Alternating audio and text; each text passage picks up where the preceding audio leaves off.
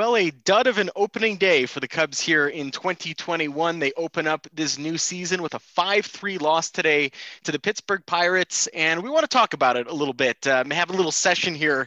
It was a real rough game, a tough day at Wrigley Field, uh, and one of us was at Wrigley Field. So, Jeremy Spector out there at the friendly confines. Definitely want to pick your brain about the experience being back in the ballpark, some of the changes. You know, I like the minutia, the little things that have changed the ballpark year to year. So, I got some questions for you.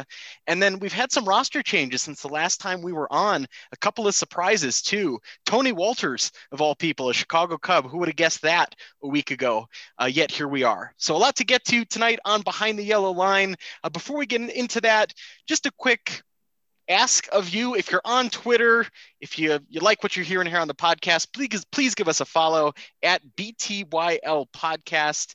Uh, you can find us there. Randall's got some great content coming. I hope on that Twitter account, but we would love a follow and uh, send in thoughts if you've got ideas, questions, trivia suggestions. Lots of good stuff there that we'd like to hear from you. So at BTYL Podcast. Also, want to thank Stan Miller. He's been a great fan, listener of this podcast for the last couple of weeks. Been fun chatting with him over the last couple of days here. A great Cubs fan and a supporter of our podcast.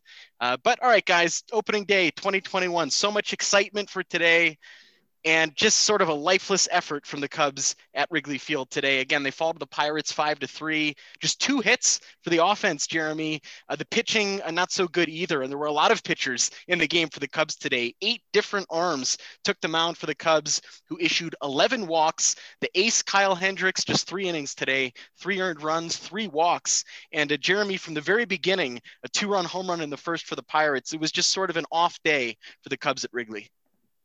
Yeah, not a good day. Uh, you know, it felt like every opening day I've ever been to in my life. It was freezing, very cold. the Cubs are playing the Pirates, and it just seemed like the Cubs can't do anything, and the Pirates are just getting just some a couple runs, and next thing you know, you're sitting there on April first, and it's freezing cold at 30 degrees. You've been out there for three hours, and you're and you're in the ninth inning, and you're like, I don't know if I even want them to tie this because I want to get out of here. It's so cold, but. uh you know, opening off in the first inning, and my guy, Brian Hayes, already making the tweets angry. With, uh, and and and I saw that pitch later. I came back to look at it. That Kyle, I that changeup just right center, and he deposit. And I was surprised, to be honest, when I was sitting there. I did not think anything was going to get out today. I did not think there would be any homers. So when he hit that ball, I was just like, okay, they're going to drift back on it and get to it and it kept going and it went like halfway up the bleachers and i was like whoa i did not think and this is two batters in. And it's like a Kyle, punch in the mouth. Yeah and kyle he didn't like that first inning i felt like that was it when the cubs had runners on to get it. But kyle I, I don't know like he didn't have anything. The pitching to me really bothered me. That's what bothered me today. But i felt like in a cold day the cubs weren't going to get much offense and they kind of did what i expected them to do. I mean two hits is you would want more of that, but they had a couple of hit balls that were hit hard that, you know, but uh, it was disappointing, just a disappointing day. You know, you, you have so much hope for opening day. Uh, it's only one on 161. It was fun to be back at Wrigley, but very disappointing in that. And come on, too many walks, too many walks. That, many that's walks. all I could think. All I could think about all game was just like, and I was sitting there in the in the stands and being like, what what is going on? Like, is it Wegner behind the plate just calling balls? Like, what are you doing out there, Wegner? We need to get down on the control. Like, that was my big beef of the game. Too many walks. Randall, what did you think? It was a sad way to open the season. You know, I in, in a way I feel kind of fortunate to have not seen any of this game, courtesy of uh, a full day at work.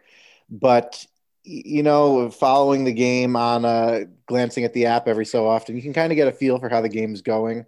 And as soon as I saw that they were down two nothing on a Ke'Bryan Hayes home run in the first, I said, "Boy, the energy's just not good today." And that uh, that held up. Uh, you know, Jeremy touched on it. The walks will kill you every time, and they did today. Um, yeah, I, I, don't feel any different about this team based solely on today, but this is what you feared: uh, no offense and mediocre pitching, and losing a lot of games just like this. So, uh, not great, not great today. Yeah, if you were a person, oh sorry, if you're a no, person no, who was like a pessimist on the Cubs, this is exactly what you would probably have been saying. Is like this pitching's not that good, the offense wasn't there, you know, that was the game. And I was genuinely surprised. I mean, we had talked about all spring training about how Kyle had been struggling, but we had confidence in him. I was genuinely surprised at how much he struggled, so much that three innings in and he was pulled. And it was a cold day. As the day went on longer, I did not expect the Cubs to get back into it. I thought the offense did what I expected it to do, but it was disappointing. Yeah, and, and talking about the offense, you get 27 outs today, 13 of them strikeouts. So there were just a lot of swing and misses uh, Javier Baez 0 for 4 3 strikeouts, Jason Heyward 0 for 4 3 strikeouts. Those are two guys that you gonna you're gonna need them to hit this year for this offense to go. And at the same time, look, games like this are gonna happen. Every team is gonna play a game like this. But I think what what makes it uncomfortable is one, it's opening day, so there's a lot of hype and excitement and all that around it. But two, this is sort of the biggest fear you have with this offense. A ton of strikeouts, not a lot of hard contact. When they do get hard contact, like that Pederson uh, sacrifice fly in the first inning, it finds a glove. So you, you have a very limited window there for something to happen. You don't get the break and then you don't win the ball game. And that's unfortunately how it played out. And you got to be able to beat this Pirates team. You're not going to win all of them when you play them this season, but it, it hurts to lose a game that you're feeling really confident. You got your ace on the mound, it's opening day, and it's just a thud from the outset. Yeah, I, I when I'm looking at this opening schedule, you got three against the Pirates, you got three, I believe, against the Brewers, and then three against the Pirates again. Yeah. To me, that's like I, I don't want to put too much on it, but I feel like you you need to get seven wins out of there, at least six. Yeah. You know, that's and to drop one already is disappointing. Um, uh, Randall didn't see the game, and so Rowan, you were watching. Yeah. So. I have a question from the TV. That ball, I think it was Frazier that might have hit one uh, that Happ didn't get to. Did Happ have a play on that? Or not? I felt like he kind of maybe could have dove, but he kind of didn't like it. Look, and it's and then I was surprised it split the two of him and Pederson. And the other play was uh, Stallings. I hit hit one off the wall. I thought maybe Pederson kind of went back on that kind of poorly because I thought maybe he could have had a play at the wall. But it, it, didn't look like a great read from Pederson, but I don't know that he would have gotten to it anyway. You know, and it just it didn't look good off the bat. When you when you have a ball hit hard to the outfield, you kind of look at the outfielder's body language, and you see a guy like Jason Heyward and right, you get the sense he's in control. He knows what he's doing. Pederson looked really uncomfortable, but I think Joc Pederson was also uncomfortable because it was 33 degrees, and there was oh, probably yeah. a moment where he's like, "God damn, why am I not in Los Angeles oh, right now?" That's you're talking about Heyward and Baez having those seven strike or six strikeouts and over eight. Like I went into this game expecting nothing from them. I did not think they were going to hit in this weather. I, I mean, Baez had a big at bat early on, and I, he might have broken his bat in the first inning where he had the after Pederson sack fly. Uh, he popped it up. Yeah. Um, at a 2-0 count, I think. And I was like, he's just going to swing no matter what at this pitch. And I think he might have broke his bat, popped it up. But then that was like the only contact he made all day. That like that one pitch. I don't even know if he really fouled off pitches. Uh, he seemed like he was just swinging out of his shoes, a lot of sliders. How about one guy that came in and dominated the Cubs? Uh, Duane Underwood. Like he just came in and he got Baez, he got Heyward, he struck them all out, three, three strikeouts. strikeouts. Yeah. And it was like, okay, why he should be in our bullpen, right? I was like, Underwood's coming in. I'm like, all right, there's a chance for us to get some hits. And he just dominated the Cubs. And they and the Heyward and, and Baez were swinging out of their shoes against Underwood. You know, there's there's the old adage: the ball will find you. You enter the game as a defensive replacement, and the ball is immediately hit to you. Uh, I feel like it's the same way. You let a guy go, and instantly he ends up on the team you are about to face, and he ends up doing something to hurt you. Uh, yeah, it, it, not great today. Like you said, everything is magnified on opening day. You're putting out a new roster. It's the first game of the season. Everyone starts uh, zero and zero, and just to lay an egg like that, it, it magnifies all the all your worst nightmares about your team because it's the first time you've seen them play a meaningful game in uh, months, and this is what they do to you. So not great. Yeah, I didn't really feel like the Pirates were all that great. Uh, they got the nine walks. They had or eight walks. They had nine hits. You know, a lot. They were obviously very patient. I mean, the Cubs couldn't find the zone, but they had a lot of runners in scoring position. They could have really blasted this thing open, and it, it, they didn't really do that. And I didn't think Kuhl was like great on the mound. I felt like we could have gotten to him a little bit. I mean, we did in the first, but uh, it was disappointing, disappointing uh, day. And to think that like you know how exciting it was to get out there. And uh, what you know, it was cold. Like I saw a clip of Rizzo with the hand warmer in the dugout. Like you could tell those. I, I hey, I was out there. I, I was by the end of the game. I I was like frozen solid. So it was a very cold day. So I didn't expect much, but uh, it, it was disappointing. You know, I saw some criticism of bullpen management today from the Cubs skipper David Ross. One of the criticisms that Alec Mills, who's sort of your your swing guy or a guy who's supposed to go multiple innings, in a game where your starting pitcher only goes three innings, Mills doesn't get in until the ninth inning. So I saw a little bit of that chatter. Um, but something that I did like from the Cubs today, even though it was a loss, and even though everybody except Mills, in terms of the pitchers, issued a walk in this game, is a lot of guys got some work in. And there's a day off tomorrow. Then you finish up the series Saturday and Sunday. And I just think it's good for relief guys to get into a ball game, pitch at Wrigley Field. I'm look, I'm trying to find some silver linings in an otherwise ugly day for the Cubs, but I like that we got to see a lot of guys. And even though there were some walks, they got some work in. And I think that that's important this time of the year as guys acclimate to real baseball and not pitching in Arizona anymore, but in cold, wintry weather on the north side. Yeah, I agree with you. Uh, pretty much everybody got into the game today, uh, except for Kimbrel. And even on the bench, like Duffy, Sogard, Marisnick all got into the game. Uh, I was watching the Sox game, and, and TLR, Tony La Russa, was talking about how he wanted to make sure to get everybody into action this weekend because he didn't want guys sitting out. They're playing every day in spring training. This basically the way David managed Ross managed this game from the bullpen is was like a spring training game. Like it just up like everybody was just coming in. I was a little kind of confused a little bit uh, at some of the decisions uh, in terms of who he was bringing in when. Like I thought it was a little odd that he brought in Brandon Workman so early. Yeah. Because when I saw him warming up, I was like, it's like the third inning and Brandon Workman's warming up. I, I was a little confused by that. And then for Mills to come in in the ninth, that was also a little. So some of the usage I thought was odd, but uh, I, it is good to get them all in there. I they, it's funny because we were talking like how we were kind of impressed this whole spring training by the Cubs pitching, how they had looked pretty good, and then they came in and they just walked everybody. I don't know if it was just a freak; they couldn't get a grip on the ball, some opening day jitters, what was going on, but it was like they could not find the zone, and it was so frustrating to watch you know, depending on the, the conditions on Saturday, and I think it's supposed to be warm, much more pleasant on Saturday, warmer. Um, if the walks go away, we'll be more than content to say, yeah, yeah, it was it was just the cold. It won't be an issue going forward. If the walks continue, then uh, we are probably going to predict a little bit of sky falling. So for, for today, I'm perfectly content to say, no, it was just the cold. It definitely won't be an issue going forward. So a day off tomorrow, Saturday. It's Jake Arrieta and his first start back with the Cubs against the former Rocky Tyler Anderson, a left-hander. So we'll see if there's a little bit of change in the Cubs lineup on Saturday. And then on Sunday in the series finale, Zach Davies gets his first start as a Cub. Mitch Keller, the 25-year-old third-year pitcher for the Pirates, on the mound. He's a right-hander. Um, you sort of alluded to this a moment ago, Randall. But what are we looking for here the rest of this weekend? You'd love to get out of this with a series victory, of course, and maybe there's some optimism, warmer weather, maybe the wind is not as big of a factor as it is today, and some of these guys on offense get some runs going and the Cubs get on the board. Yeah, I, I you know, need is a very subjective term in your your first series of the year. But facing Tyler Anderson on Saturday and scheduled to face Mitch Keller on Sunday, like you said, neither of these guys are are pushovers. I'd argue Keller at the very least is better than Chad Kuhl, their opening day starter you need you need to come out of this. I think winning two of three, and you know if if they win the next two, we'll pretend that they won on opening day. They won the next game and then maybe lost the third game of the series. But I think you need to come out of the series with at least two wins.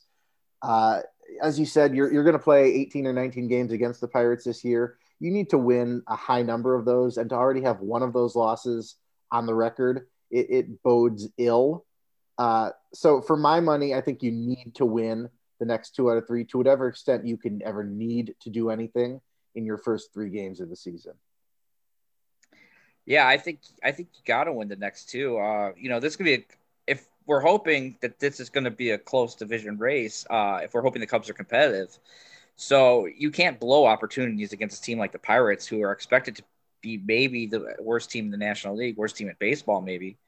Um, so you got to come out and you got to you got to fight these next two games. I, I have a little optimism with the weather supposed to be warming up. I feel like you know, that'll be a little bit better for the Cubs hitters. But to be fair to the Pirates, like they're in the same weather. They're not in any different weather. So they're performing.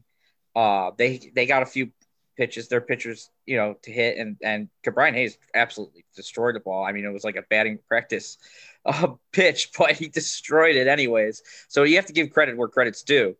But you know, you, I think like they need to take these next two going into Milwaukee, who had a nice come from behind win today, uh, in the ninth inning into the tenth, which I didn't even realize because at the game it was like, okay, the Twins are about to win, and then they come home and it's like, oh, the Brewers came back, so that was disappointing. But I think yeah. you want to take the next two.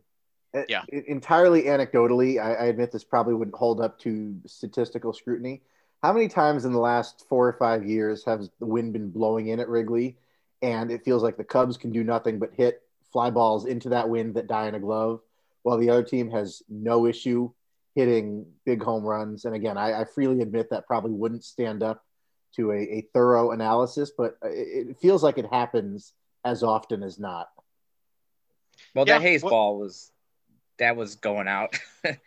here's the thing: he is going to be in a big time Major League Baseball player. I mean, he's already on his way, and it's very fun. Uh, you take away the fact he's in a Pirates uniform and it hurts the Cubs. He's he's a lot of fun to watch, and he's a guy I want to see do well in Major League Baseball. And I was watching him today, going, "Well, you think maybe in a year or two the Pirates will send him our way for Bobby Hill, maybe throw in a another center fielder that we like, and maybe we can make that work again." The Pirates have had some guys over the years that they've developed that have become wonderful Major League players, and this is just the latest one. He's going to be a superstar, I think. Yeah, he had. Uh, I looked it up after the game. I think the Pirates only had five hard hit balls, and he had three of them. So yeah. he he he had a pretty nice day today we'll we'll see how the rest of it goes. After that, the Cubs host the Brewers. Uh, Randall, your team, right? Your favorite uh, other team in the National League Central. You're going to be out there Monday night, right? That's your grand return to Wrigley Field. I am currently ticketed to be in the right field bleachers on this coming Monday night. Uh, I look very forward to being back at Wrigley. It has been uh, as long for me as it has for everybody else. And uh, to make my return to Wrigley in the, the world famous bleachers uh, makes it even better. So uh, hoping for pleasant weather Monday night, hoping for a good game, and looking very forward to getting back to Wrigley. I bet. I bet. Bring home a W. Um, I've got Rockies tickets Wednesday night. I'm looking forward to that just to get back out to a ballpark. The Rockies with a exciting win for them today over the uh, defending World Series champions and Madison Bumgarner starting that game for Arizona. So even though they're not all that interesting, I am looking forward to seeing him pitch. Uh, someone who's had a very good career, obviously. So I'm glad that all three of us have baseball experiences here in the opening week. But you, Jeremy, you had the best of them all, I think. Even though the game didn't go so well, you got to be back among 10,000 fans back at Wrigley Field for the first time since 2019.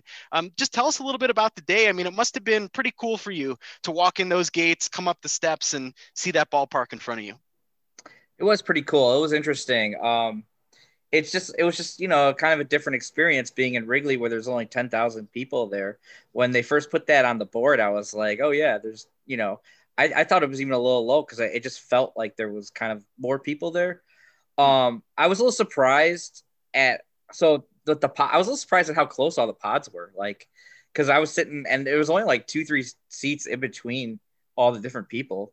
So like there was a lot of people kind of in that, and that was only 25 percent, right? So uh, I was like, there were you were kind of all surrounded by all people. Um, I didn't really get up a lot. Not I don't usually get up a lot during a game because I'm usually watching the game, but today I was pretty much frozen to my seat, so I wasn't really getting up a lot. Uh, the one interesting thing is you can order concessions from your phone. So Randall, you got to get on that. The ballpark app. You can both order concessions to your seat. I, I I think they deliver it to you. I know you can order to your seat or you can order it while you're sitting and then go pick up your food. Uh, I think they don't make it till you get there and you have to like scan it with your phone and then they start making it, but you can you don't have to wait in line. So that's an interesting thing. Plus, you have to hmm. go in each gate. Every ticket is assigned to a gate, so you have to go in at that gate. And I think, if I could, from what I could tell, I didn't really walk around as I said, but from what I could tell, I think each gate has like its own kind of zone area, and you're only kind of permitted to be in that zone. I have seen photos of the exterior of the ballpark from this week. I believe they're labeled blue zone, red zone. Yes, they're different zone. colors. And yeah, it's like so Randall's shirts. Right. Uh, you know, I do own I do own a fair bit of uh, blue, red, and green. I'm I'm kind of like a video game character. I just own the same four shirts in a bunch of different colors, just player one, two, three colors. Um, So- but you know that that certainly makes sense that you'd be uh, limited to a, a certain entry point for the ballpark and the contactless concessions. And this is what baseball is going to be like for a while. And uh, as much as we talk about things like the uh, the, the chain link fences that used to back the bleachers and the the Classic. in center, uh, there's going to come a time, I hope, where we we look back on this as a, another era of the ballpark, surrounded by the blue zone, the red zone, and the green zone. People purposely spaced throughout the the, the seating, and things like ordering ordering concessions from your phone because we are endeavoring to keep things as contactless as possible. This is going to be that stays. this is going to be a, an historic era in Wrigley Mhm. Field that we are going to take note of and look back on. I don't want to say fondly because that that uh, romanticizes a horrible pandemic, but we are going to look back on this as part of history someday. Yeah, I mean, it's unique, and I'm I'm glad that we're on the the side of it that it's ending, and that we're kind of getting back into normal. And uh, you know, it, it is what it is. It happened in our lifetime, and and we persevered through it, right? And it's been tough for our country, no question about it. Um, but progress is being made now, and it, it'll be interesting to look back on this 10, 15, 20 years from now. Jeremy, I, I got a question for you though. So you were in 222, so lower Mhm. deck 222. between 222, the Randall Sanders section of the lower section, deck yeah. You're between first base and home plate. You're underneath the overhang. Watching that game on TV, and it was 71 degrees here in Denver today, by the way. I had my patio door open, the sun was shining. I could listen to the public address announcer at Coors Field while I was watching the Cubs game. But I would think you were in a wind tunnel today because it was cold, you were in the shade, and the wind was blowing straight in. That must have been difficult from where you It were was. sitting. Yeah. And I, I would think you have uh, a little bit of experience with this because it's not too far from when you, when you are behind the yellow line. Uh, standing room is basically similar. You're only you're only like seven rows in front of that. So it, it when I was outside, you know, I was I was fine before the game. I I, I was pretty much fine uh, most of the game. But when you got in there and you sat down in your seat, you could just tell that like coming up, it really wasn't that big of a deal. Walking and sitting down, you're like, okay, we're in like a wind tunnel, and it's gonna be cold. The back because it's open in the back. Uh, you're under the overhang. You get no sun. So it, it was definitely not the warmest place in the ballpark to be. It was a little bit of a cold place to be. couple questions now about sort of the the day itself and i was frustrated because as soon as it hit noon here in denver i had mlb.tv on i'm like come on it's opening day give me a little bit of the pregame show or even the national anthem they didn't give me any of that i didn't get it until the top of the first inning was it wayne messmer on the anthem today No, it was uh, the guy they have that really holds it a long time. I can't think of his name. now. John Vincent? Uh, Vincent, John yeah, Vincent. Jim. Is it John? I was gonna say with Jim Vincent, but is it John Vincent? It could be John Vincent. Yeah, it was him. He. So they had, they did a God Bless America, uh, from somebody. I think it was some. I think it was like a healthcare worker or something saying oh it. cool And I'm gonna screw up his name because, well, I. I in my head I keep thinking it was Enrico Palazzo. It was not Enrico Palazzo. It was Emilio something, but he did actually did a pretty good job. But I mean, but uh, God bless America. We discussed this previously on the podcast, our feelings on these things, and then it was John Vincent. He did it. Uh, prior to the game, they did a little a memoriam kind of thing for all the Cubs workers who passed away over the past year, which there was a good amount. I, I they didn't specify how they passed away, but you know, a lot of guest service ambassadors and those types. And there was some. I mean, there was a guy that worked there for 54 years wow uh, on there.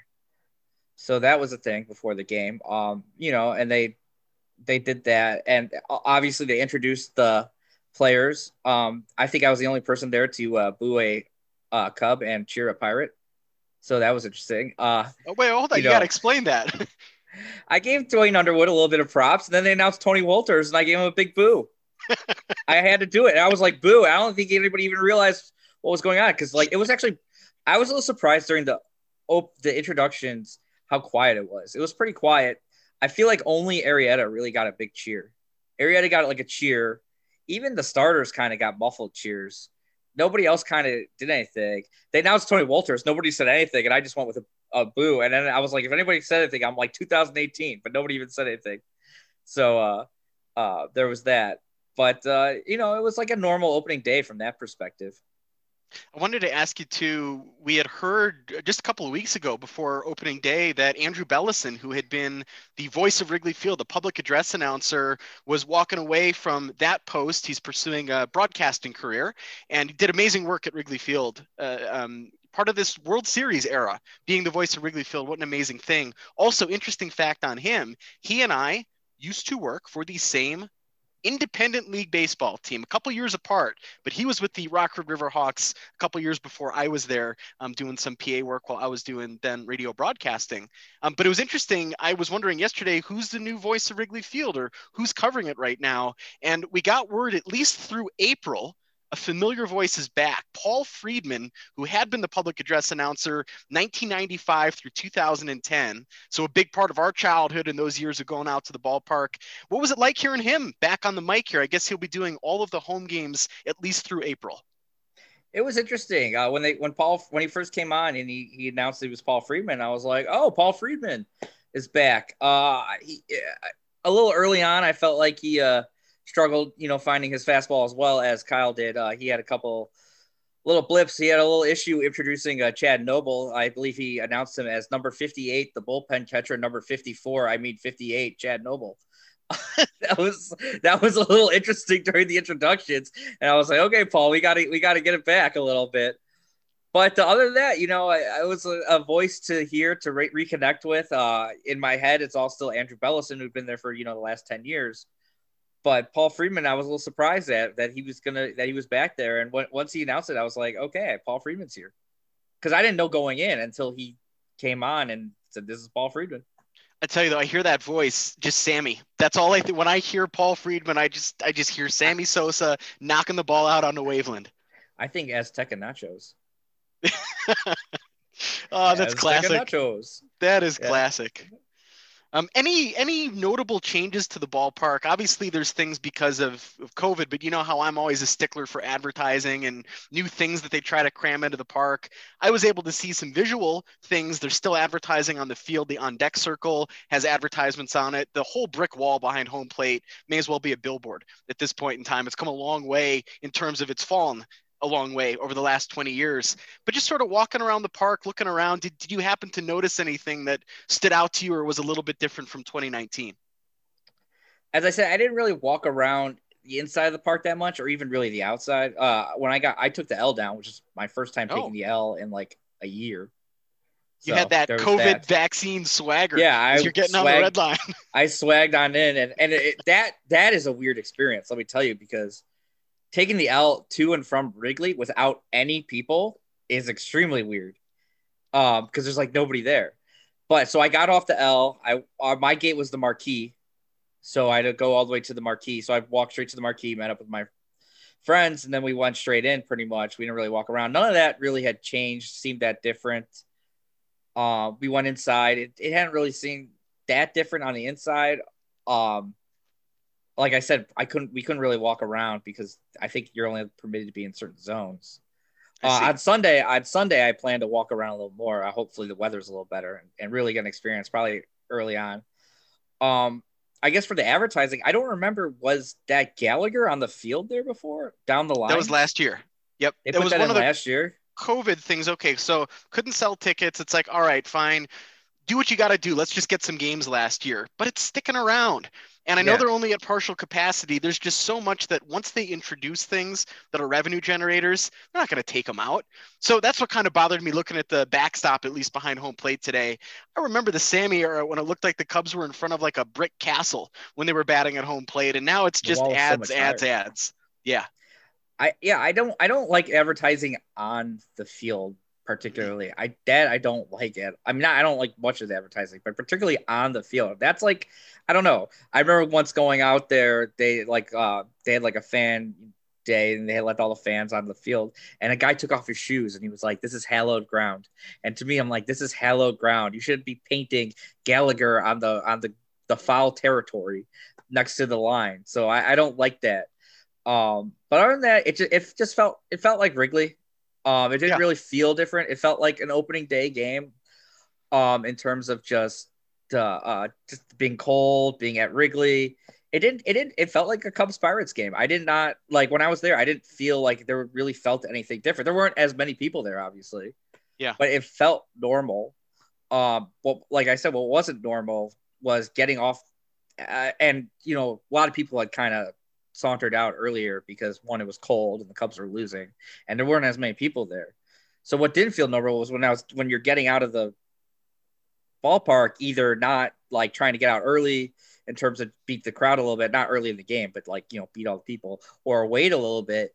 Was you could just easily just walk out. We I went in the back of the L stop, got up, walked onto the platform, got in a car that had two people in it Yeah. you know, and and the only people that came from the, the car had two people in it, and me and my buddy who were coming from the game were the only people that got onto the car, and there was nobody on the platform really. So that that was really weird, like not being in a crowded platform of a ton of people after a Cubs game. That that kind of that was like I said, I'm like this is the weirdest part of all of this is just getting on the L when there's nobody around. we are we are also accustomed to certain things about going to Cubs games, the crowd, the timing, uh, public transportation, and all that. The odors. certain odors. certain things. There are There's- things you will see and smell when you're at that Howard stop.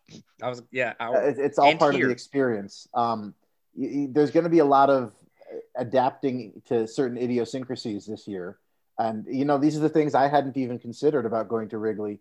Reduced ridership on the L and fewer people on the platform because, of course, you're you have 10,000 people at the ballpark instead of 40,000.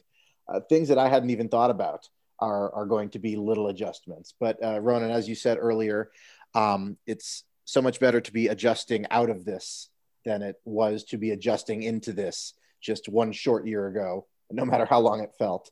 Um, so it, yeah, it's it's, it's going to be a different experience at the ballpark this year, but it's better to have a different experience than it is to have no experience at the ballpark. Totally. Here was a personal adjustment for me, and Ronan, you can mock me for this. Uh, is you know me, I I in the past had gone to games and and I would you know sit on my phone a lot and not really care much about it because I I'd get on and I get back on the L. I'd use my Ventra card to get back on the L, and so if my phone died, I just wouldn't care really. I mean, it would stink, but whatever.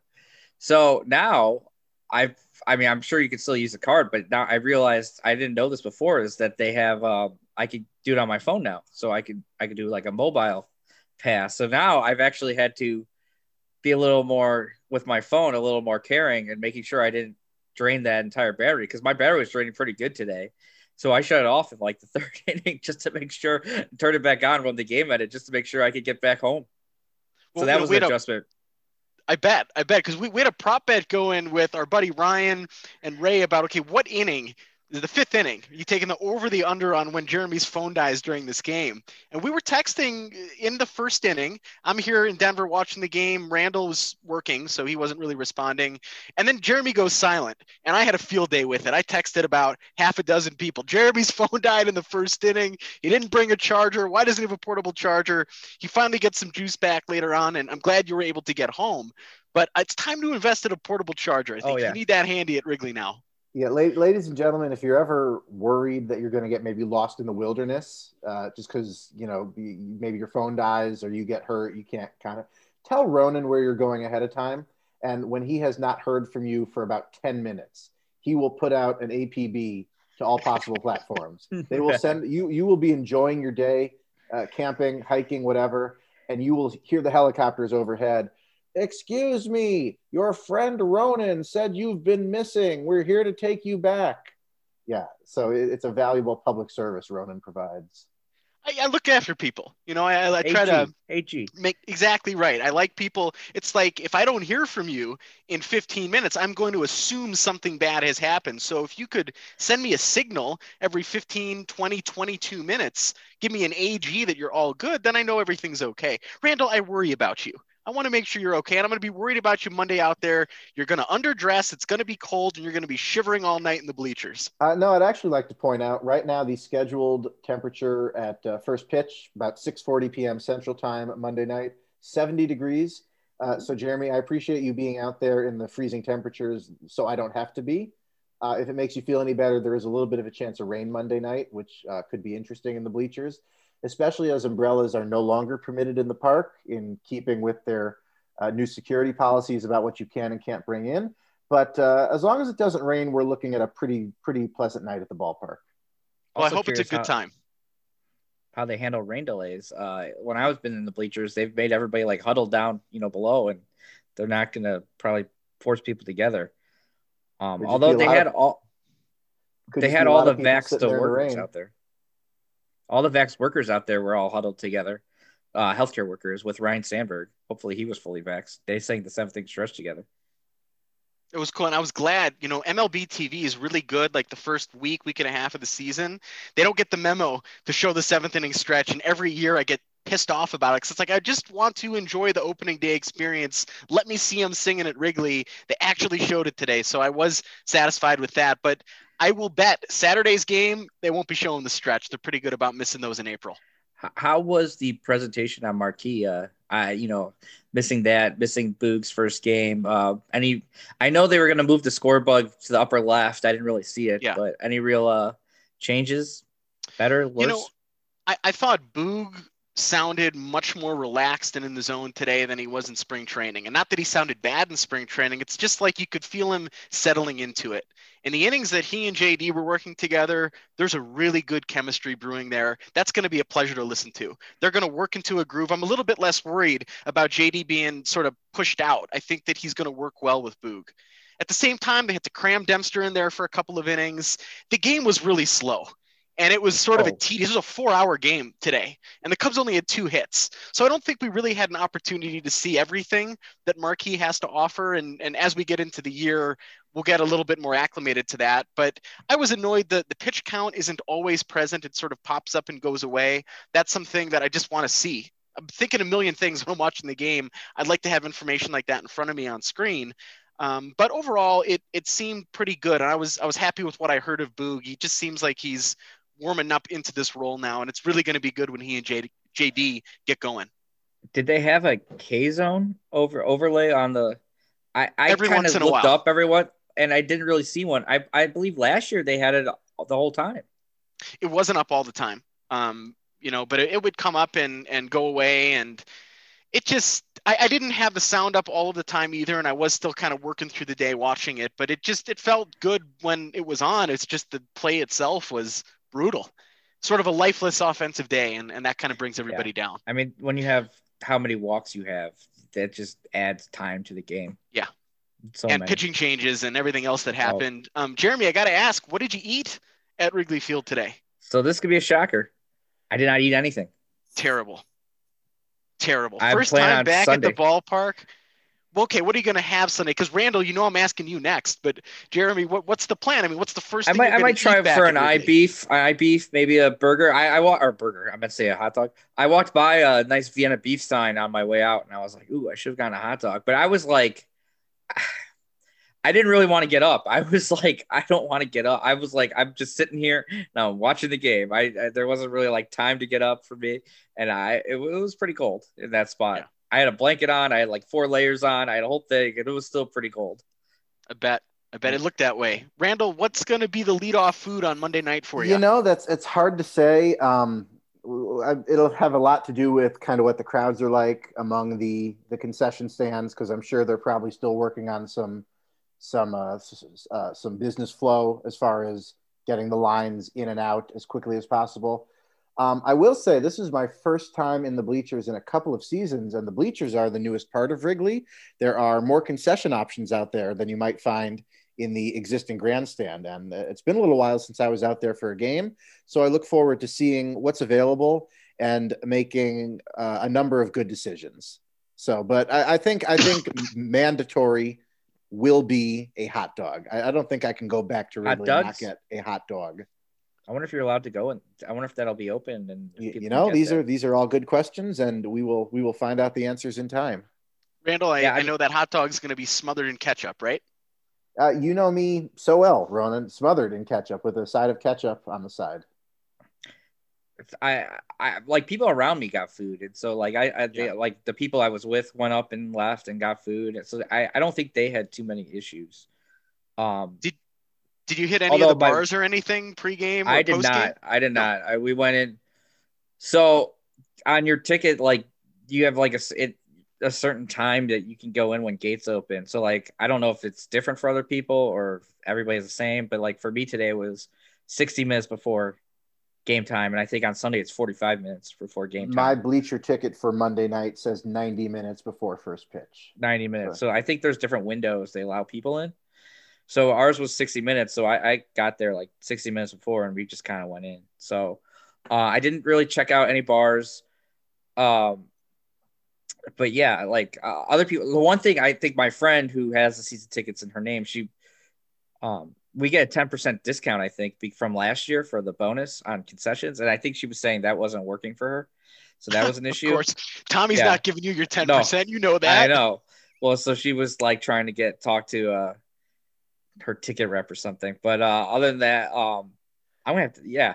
So I, I don't think anybody I don't know if anybody had any real issues. My friend, you know, had chicken tenders. My other friend was eating some fries. Had beer, wine. So Well, you guys are both fully vaccinated, so you've got that swap DNA thing going on, but at least you're on the safe side of things. I've got good news. Monday for me is round one, and my I will be fully vaccinated. Round two will be done just before my birthday here at the end of the month, so a perfect present there. But that means I'm coming home.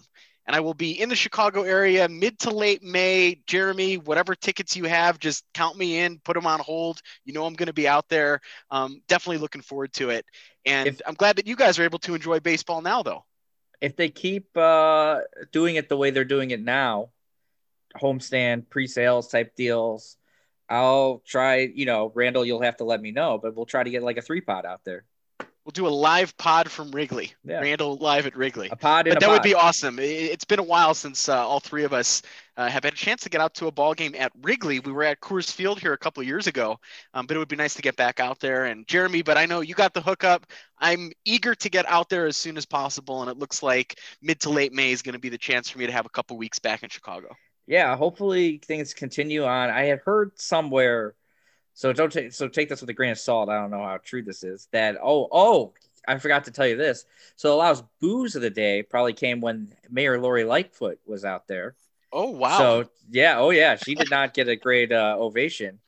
Um, I had heard that somebody had I, I don't know I heard this from secondhand source, so I don't know how true it is, but like that they were warning about uh if cases still go up that the city might pull back on um you know capacity and seating. So like hopefully that doesn't happen for when you know you're planning to come out here. Yeah. But the, yeah, uh, uh, Lori Lori came out. She didn't throw a pitch, but the two doctors threw a pitch. The uh, the city doctor uh, Allison Arwady and the state doctor Ngozi uh, Ezike, doc, uh, each doctors so with the proper you know. But uh, they each threw out the first pitch, and they, they they were decent. They were on target, a lot better than Dr. Fauci did. Um, Well, speaking about booing, on this shitty day of Cubs baseball, where of course the Brewers and Cardinals both also won today, I want to tip my cap this evening to the great fans of a franchise that I do like, even though I don't care so much for cheap owners and low payrolls, but the great loyal fans of the Oakland Athletics who did their due diligence today and booed the hell out of the Houston Astros for the first time since the cheating scandal. There weren't a ton of people at the Oco or the Coliseum, whatever whatever they're calling it these days, like but Ring they were Central loud. Oh, it, it Ring has Central, been renamed, whatever. It has been renamed Something yet like again. that. Speaking But of they renamed, booed them loud, and I thought that was awesome. So um, good, good on you, Oakland A's fans. I hope you have a nice season. Speaking of renames, uh, the ballpark belonging to one of my favorite teams, uh, the Marlins. They have a new name for their ballpark. They are now, if I'm correct, loanDepot Park. Oh, and God. not only not only is it loanDepot Park, but the L in Lone and the P in Park are officially styled as lowercase because that's hmm. the kind of very important thing that all ballparks need to worry about. So Well, I, I mean, can't wait to hear Pat Hughes in tone, in his his dulcet tones. Chicago Cubs baseball is on the air from hmm. loanDepot Park in Miami, Florida. I mean, that might actually be worse than guaranteed rate field. Yeah. Or Truist or whatever. Uh, one thing I noticed the other day, uh, some there was some online publication came out with their uh, team valuations uh, each franchise what they're worth. And I thought it was a little bit interesting that like the five most valuable franchises, I think it was the five, but maybe I'm wrong. None of them had naming rights to their stadium, and I thought that was kind of interesting. Uh, Yankee, Wrigley, you know, Fenway, Dodger Stadium, just naming them off the top of my head. But like none of them, none of them had it, and I was like, you know, the real, the real wealthy teams, they don't need to do that. Well, you know what I found funny about that is the Cubs are apparently worth 3.5 billion dollars, and yet Tom Ricketts has no money. How does that work? Oh, because they're the richest paupers ever. Like, come on, like I don't know. He, he offered for Anthony Rizzo a five-year, seventy million dollar contract. God. We will, I, I, could not believe that number. Yeah, I, I would have yeah. thought that was like a three-year offer. It was, I think the first one was 460, and then 470 was the highest then, or was it 570? But 570. It, it felt low it felt very very low for somebody and there's risk with rizzo he's 32 years old oh yeah he's got a bad back or at least back issues. I, I don't want to throw him under the bus, bus that it's bad, but he's had issues with his back. And I don't know that he would get a $100 million, let's say, on the open market. But 70, that felt a little bit disrespectful, especially that, if you a, can front load it. That's making less than he makes now. So eh, that's that's a hard for me to see. That's 14 what 14 million a year. He's making 60 and a half this year. It's hard for me to see he's not gonna he's gonna accept something where the average annual salary is less than he's making today right? Now, I'm gonna, uh, I'm, I'm, yeah, I don't, I don't want to play devil's advocate necessarily, but I do want to say something Jed Hoyer said about these negotiations. I think is relevant, regardless of what you believe. Is that we're not privy to all of the negotiations, and he he mentioned that it's important to not fixate on one data point. I agree completely that five years, 70 million for the heart and soul of your franchise is insultingly low. But I also think that we oftentimes try and get the full picture of the room just by looking through the keyhole in the door. And this is not to excuse Tom Ricketts, who again is uh, playing playing cheap when he has all the money in the world for this franchise. Um, but I do think sometimes we get one data point via what is put out there by one party or the other, and we try and use that to paint a whole picture. I would hope that was not the Cubs' highest offer to Anthony Rizzo. I hope they came up from that a great deal. And if that is their only offer to him, then obviously that is ridiculous and insulting, and they deserve every bit of vitriol thrown their way. My only thing is ever that, again, we, we only get small pieces of it sometimes publicly. And I think we try and paint the bigger picture with just those small pieces. And I don't think we do so accurately a lot of the time. But again, this is not to defend the cheapness. And if 570 was their highest offer, then they deserve to be tarred and feathered every step of the way. Yeah, I, I would I would point out that um, I with what Randall's saying is that it was reported as an, an initial offer that the Cubs were you know willing to move off of. It wasn't like a hard final offer, and that it was also reported that it was heavily front loaded with the um, escalators and on the back end, so opportunities for it to increase. So it I, I it wasn't just like a straight hard 570. This is the offer. Um, and it was a negotiation, and obviously Rizzo came back, and you know I take stock in Jed saying that they're very confident. I don't think he would say something like that. That we're very confident that we'll get something done if he didn't actually truly believe that. And because you know, if you say that and then it doesn't happen, then that looks bad on you. So I, I just don't believe he would say that. And when you compare it to what he said about Baez and Bryant, where he's like, "Oh, we've been in contact with them, but you know, we'll see how things go or whatever." I I do think that something will probably happen with Rizzo. Yeah, paraphrasing. And, and Sorry, Jeremy, go ahead. I was just gonna say it's kind of been reported as like Rizzo broke off talks and he's not, you know, whatever negotiating anymore or anything. And if you read kind of the quotes and stuff like that, what it really is is Rizzo told his agents that he doesn't want to hear from them unless there's like an offer that he would accept because he just wants to focus on the season. He never like told his agents don't stop talking to the Cubs or don't stop negotiating. He just said I don't want to be involved unless it's ready for me to accept it. Uh, yeah, and uh, yeah, as you said, Jerry, I'm paraphrasing a little bit here, but Jed Hoyer, when asked about discussing contract talks with Rizzo, he was very pointed in his response. He said, "I'm very confident something will get done." And I, as much as anyone, more than a lot of people, in fact, make a point of not putting a whole lot of stock in press press conference speak. But when asked about extending Baez and Bryant, he he purposely said that, oh, we've been in touch with their representatives throughout the spring. We've had some conversations. That's the same question about three different players. And he chose to give a very pointed answer about one of them, uh, which, as Jeremy said, he could have very easily not done, and which he didn't do for two of those three players. So it would lead you to believe that perhaps they are still uh, negotiating, there are still uh, involved talks going on. And as Jeremy said, if, if that's not the case, Jed is going to make himself look very silly. And again, you just hope they can get something done. Speaking yeah, of I... cheap owners, I got a, a, little bit of a different perspective to take with that here. Um, and and but you know let, let, me finish the thought here i guess on rizzo first before we shift gears on that i do think they're going to work out something with him um, i think there's a decent chance that they get to the end of the year he dips his toes in free agency he sees he's not going to get hundred million dollars and ends up working something out with the Cubs and it ends up being okay. I would rather it get worked out before that though. Just for everything that he's been here for, I do think he's going to be a competent big league first baseman, turn DH over the next couple of years. And the DH is coming to the National League next season. So I think there'll be a role for him on the team. If they can front load that contract, you'll probably get more value than maybe year four or five of it, where you can expect a pretty big drop off there. But I think Anthony's going to come back, and I think they're going to be able to figure it out. And yeah, I just it, hope they get this. Oh, sorry. if it, if it goes that right. way, we are probably all going to lose our collective minds. Like, let's say that you can guarantee me that Rizzo will test free agency, and as you said, he'll find that the market isn't uh, quite what he wants, and he comes back to the Cubs. Justin Turner of the Dodgers spent the entire offseason mm-hmm. doing just that, not signing. And it was not too long before spring training that he chose to re up with the Dodgers. I'm just imagining Cubs fans losing their mind through, throughout the entirety of that saga, where Rizzo goes November, December, January, and in, into February without uh, signing somewhere else or without re signing with the Cubs. And I'm just imagining all of us sitting and twisting in the wind every day, hoping that he comes back. And, uh, you know, as you said, I, I hope they get it done before that so that we don't have to endure that. But it's important to remember that whether he resigns tomorrow, whether he does it in June, whether he does it in November, whether he does it in February, the most important thing is getting Rizzo back. So wait, wait for the story to end rather than trying to judge it in chapter five out of 10. Right on.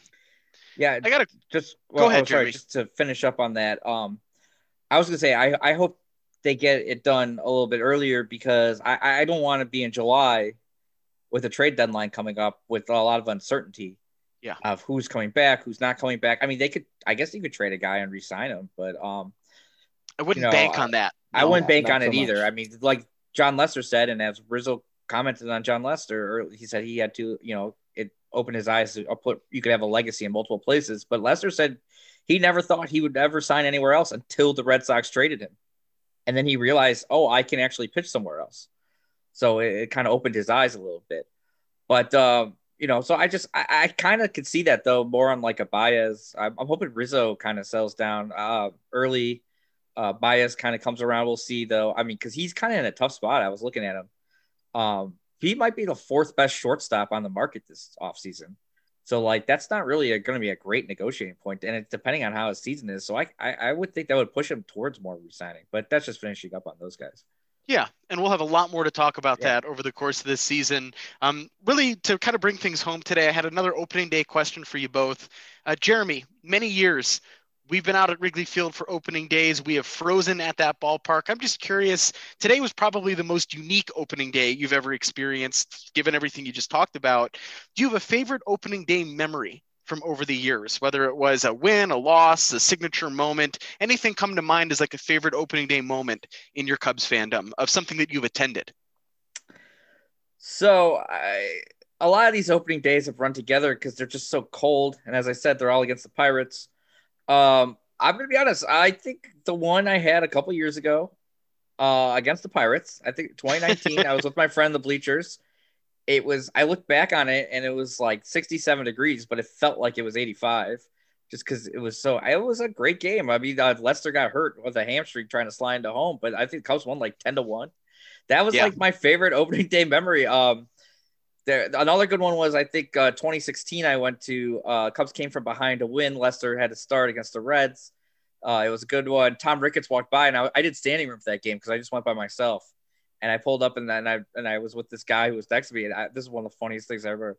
Tom Ricketts walked by, and this guy next to me I've been talking to all game just just like gave him this huge slap on the back, being like, "What's up, Tom?" and just like slapped him on the back as hard as he could, and I was like, "Oh my god!" He just like slapped Tom Ricketts as he's walking by us.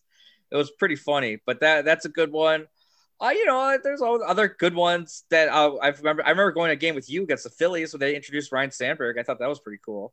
Yeah. Um, you know, a lot of them are, are we've had great memories. Uh, uh, high school going to a few. For sure.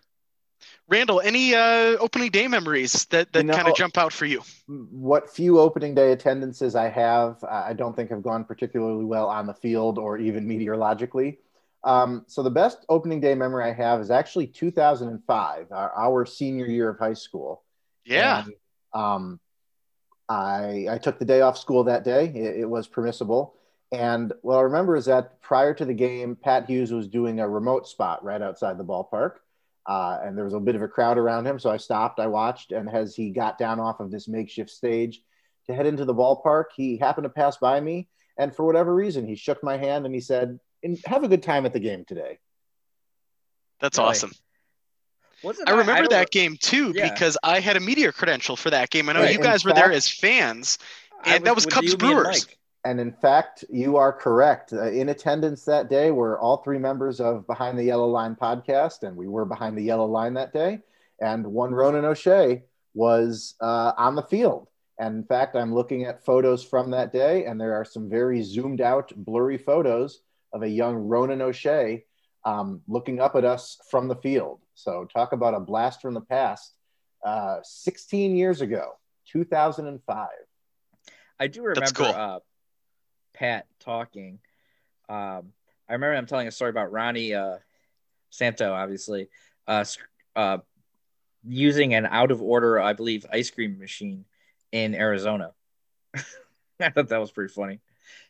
Like it was out of order. It said out of order, and he went in there, and Pat saw him like come back with into the booth with ice cream. Pat had like gone into the cafeteria and saw the machine said ice cream out of order, and he came in. And then Ron came back, and Ron had ice cream, and he's like, it was out of order. And then he said he saw like all the Diamondback staff like running to the cafeteria, as like it was just like oozing, and it was all over the floor and everything. Ron just, like, just ignored this out of order side. Sounds like Ronnie. Yeah. Um, lots of great opening day memories, you know, for me as well. I, I remember particularly in the early 2000s, there were quite a few years, maybe like three out of four or four out of five years, where my oldest brother Sean and I would go down to Wrigley Field, and we kind of had a, a thing. We'd hit the White Castle on Clark and Thorndale up on the north side in Edgewater, and then end up down at Wrigley Field and, and do our thing for the day. And then um, later on, I think maybe the definitive moment in opening days in terms of my appearances at Wrigley Field, probably Kosuke, 2008. Yes, it was a game the Cubs lost, but that moment, losing in the ninth, Gagne on the mound, Kosuke, the star player they signed out of Japan, it's a bomb to right center. You knew it was the loyal fans because it was a gloomy day at the ballpark. It was raining, there were flurries, freezing cold, and that was just an awesome moment. And there was so much anticipation around that 2008 team, and obviously they had a wonderful season up until the playoffs. So that moment really kind of rings in my head because both of my brothers were at that game. Connor and Sean and I were down freezing our asses off behind home plate um, after the game, ending up uh, in the neighborhood and enjoying things in Wrigleyville. But it was just one of those moments where seeing Kosuke do that was really, really cool. So I look back on that one.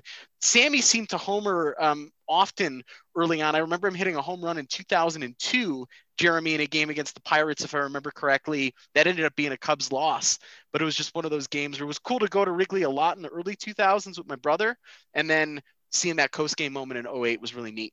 So I had many I- good times at, at opening day over the years. I feel like I uh, I went to at least one, maybe two with your brother as well. Mhm. Um, I remember a couple times. I remember hanging out sluggers with you and your brother. Oh, I yeah. want to say probably like 2011, 2012 ish. whole cast of characters in Sluggers Oh yeah, those that, days. that that that that that one day I remember. I feel like there was two different times. Uh, uh but one day I I because one day I think with Randall we went. I feel like it he was, was not happy to be in that bar Yes. that night, folks. right? And then I feel like we did a all right? different one because that was the one where uh, Ryan Braun had a little issue on the uh, L line track. Uh, a guy in a Ryan, Ryan Braun jersey, uh, jersey, but uh, there was another one I think we hung out sluggers, and I feel like it was was it also against the Braves or maybe the Brewers where the Cubs kind of came back and then lost it. Um, but uh, well, that was the thing about today. You know, it can't be an opening day loss without a fake rally at the end right. of the game. The Cubs bring the tying run to the plate in the ninth inning. Of course, a couple of strikeouts ends the game. But that's like the thing. They they tend to not get blown out on opening day. There's always that false hope in the eighth and right. ninth inning before they fully always, break your heart.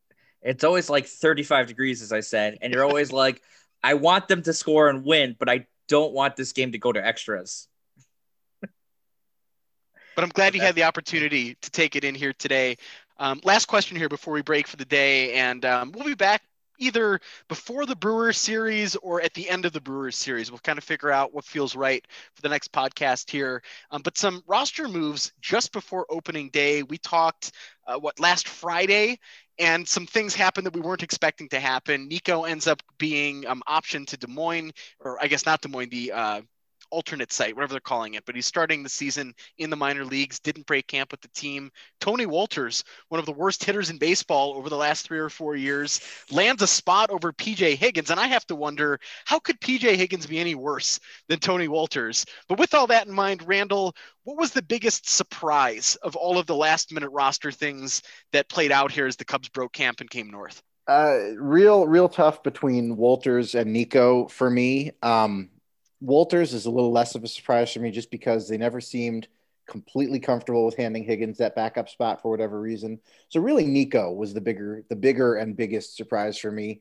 Um, and with the benefit of hindsight, it's you can understand to a degree why they did it. I know there's a big deal made of manipulating the service time, and I firmly believe that's a factor, but I don't believe it's the factor.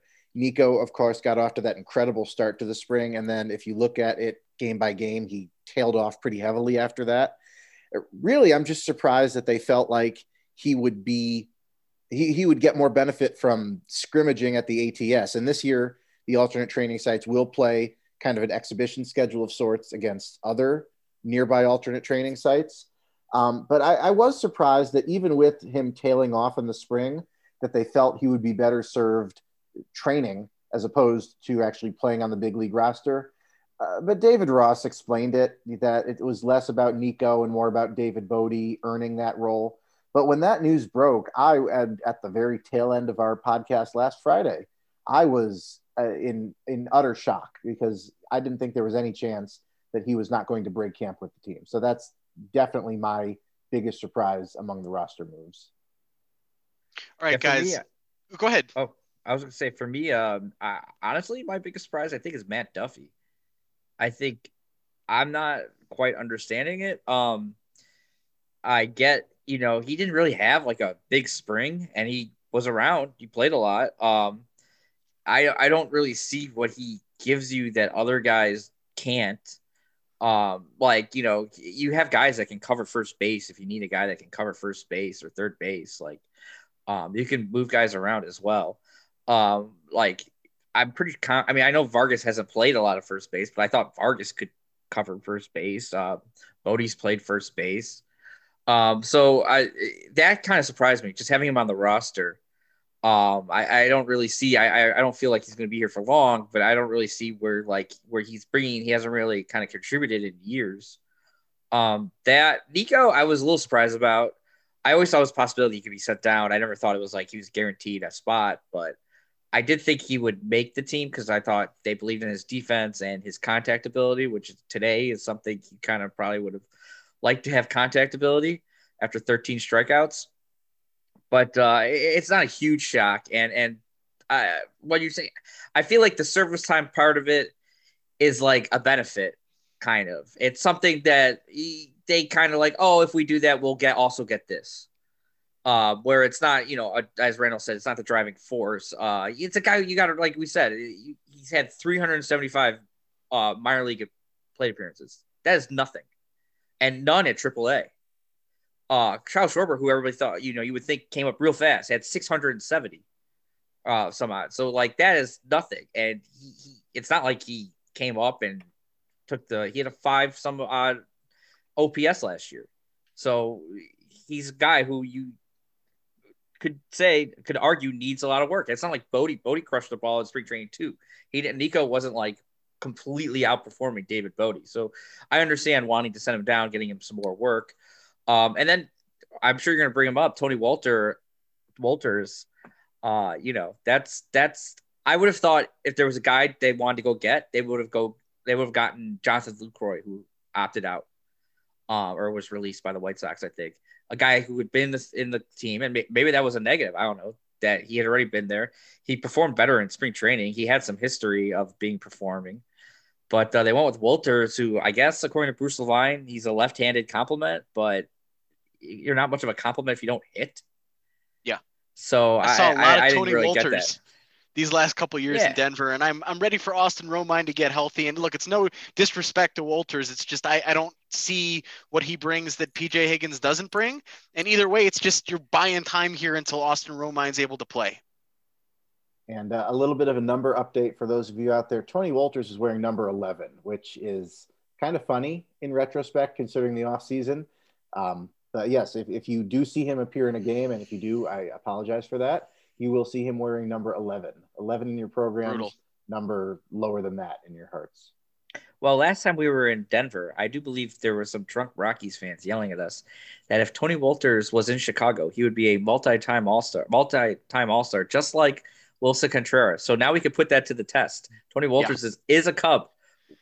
Those guys claimed he would be a multi-time All-Star like Willson Contreras. That there was basically no difference. That Contreras was only an All-Star because he played in Chicago. We'll see if Tony Wolters is an All-Star. Well, let me tell you, there were some drunk Rockies fans in lower downtown Denver today. It was a hell of a time walking around the neighborhood. Um, I stepped out during the workday. I wanted to see the flyover. The, the Rockies have got partnerships here with the Air Force Academy, of course, down in the Springs. So the pregame festivities is a really good time. And it was 70 degrees, blue skies. It felt really nice while watching you, Jeremy, freeze on TV here. Well, the Cubs didn't do a whole lot. Um, but that's a perfect segue. Uh, a moment ago, I talked about a cheap owner. I'll save that story for next time, but I had an opportunity to tour McGregor Square, which is basically the Gallagher way of Coors Field here. It's the Rockies development. And the reason why I mention it on here, McGregor probably rings a bell for you. Taylor McGregor, the Cubs sideline reporter, the plaza here at Coors Field is named for her father. Kelly McGregor, who was a former Colorado Rockies executive. So I'll tell you a little bit about my experiences in that plaza. We'll do that next time. But I want to end with this. I've got one opening day bash that I want to mention. And Randall, this one's for you. I've got one opening day boner that I want to mention mm. here as we bring this podcast home. So, the opening day bash, those of you that are still listening here, God bless you, first of all. but let me say, if you haven't already, look at the home run that Miguel Cabrera hit today at New Tiger Stadium, Comerica Park, whatever the whatever it's called these days in the snow. It was the first home run of the 2021 Major League Baseball season. 37 year old Miguel Cabrera hits it in a blizzard into the outfield. It was very, very cool imagery. We could say a lot about Miguel Cabrera. The last the latter couple years of his career has been obviously pretty brutal, but a very amazing player in his time and an awesome moment here to open up opening day here, the first home run of the season. Now, Randall, for you, the opening day boner if you haven't already, hop online, look at the nonsense the Dodgers pulled off today at Coors Field right here in Denver. Cody Bellinger thought he had a two run home run over the fence in left field, putting the Dodgers, you know, two runs on the board. Justin Turner, who was on first base at the time, thought that Rockies left fielder Raimel Tapia caught the ball. So he springs back to first base trying to tag up. Problem was, Bellinger was already making his way to second. So chaos ensues on the field. It ends up being an RBI single Bellinger's out, out, so it's a single, an RBI, and then he's recorded as out.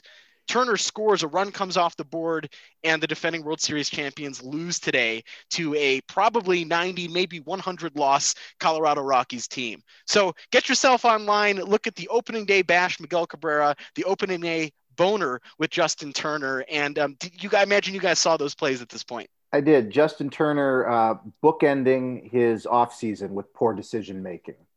End, it's either ended... COVID haze or he got into that good stuff here in Colorado and he was a little bit not at the ballpark today. Yeah, a little, little higher field. than a mile high, huh? I, I, to be fair to Justin Turner, Tapia did have that ball in his glove and he lost it over the, the, the fence. But he just kind of put his head down and sprinted. Like I saw it, he put it down, just sprinted back towards first. Uh, and then the Cabrera Very one, funny. you know, future Hall of Famer, pretty cool. I didn't realize it was that cold out there. It's snowing out there in Cleveland and, and lake or effect Detroit. no- Excuse me, Detroit. Lake effect is no joke.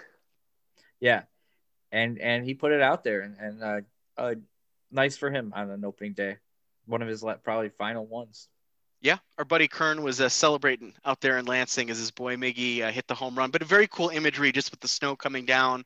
Um, they play tough baseball up there in Detroit, and uh, like you said, Jeremy, last couple years haven't been great for Miggy, but it's been a Hall of Fame career, and just cool. Cool to see it. But watch that clip from Coors Field. Uh, John Boy with an awesome breakdown of it today. Very, very funny stuff. And uh, just one of those things where I got a text from a buddy going, What the hell just happened with Justin Turner? That's the weirdest thing I've ever seen. And uh, it's worth checking out.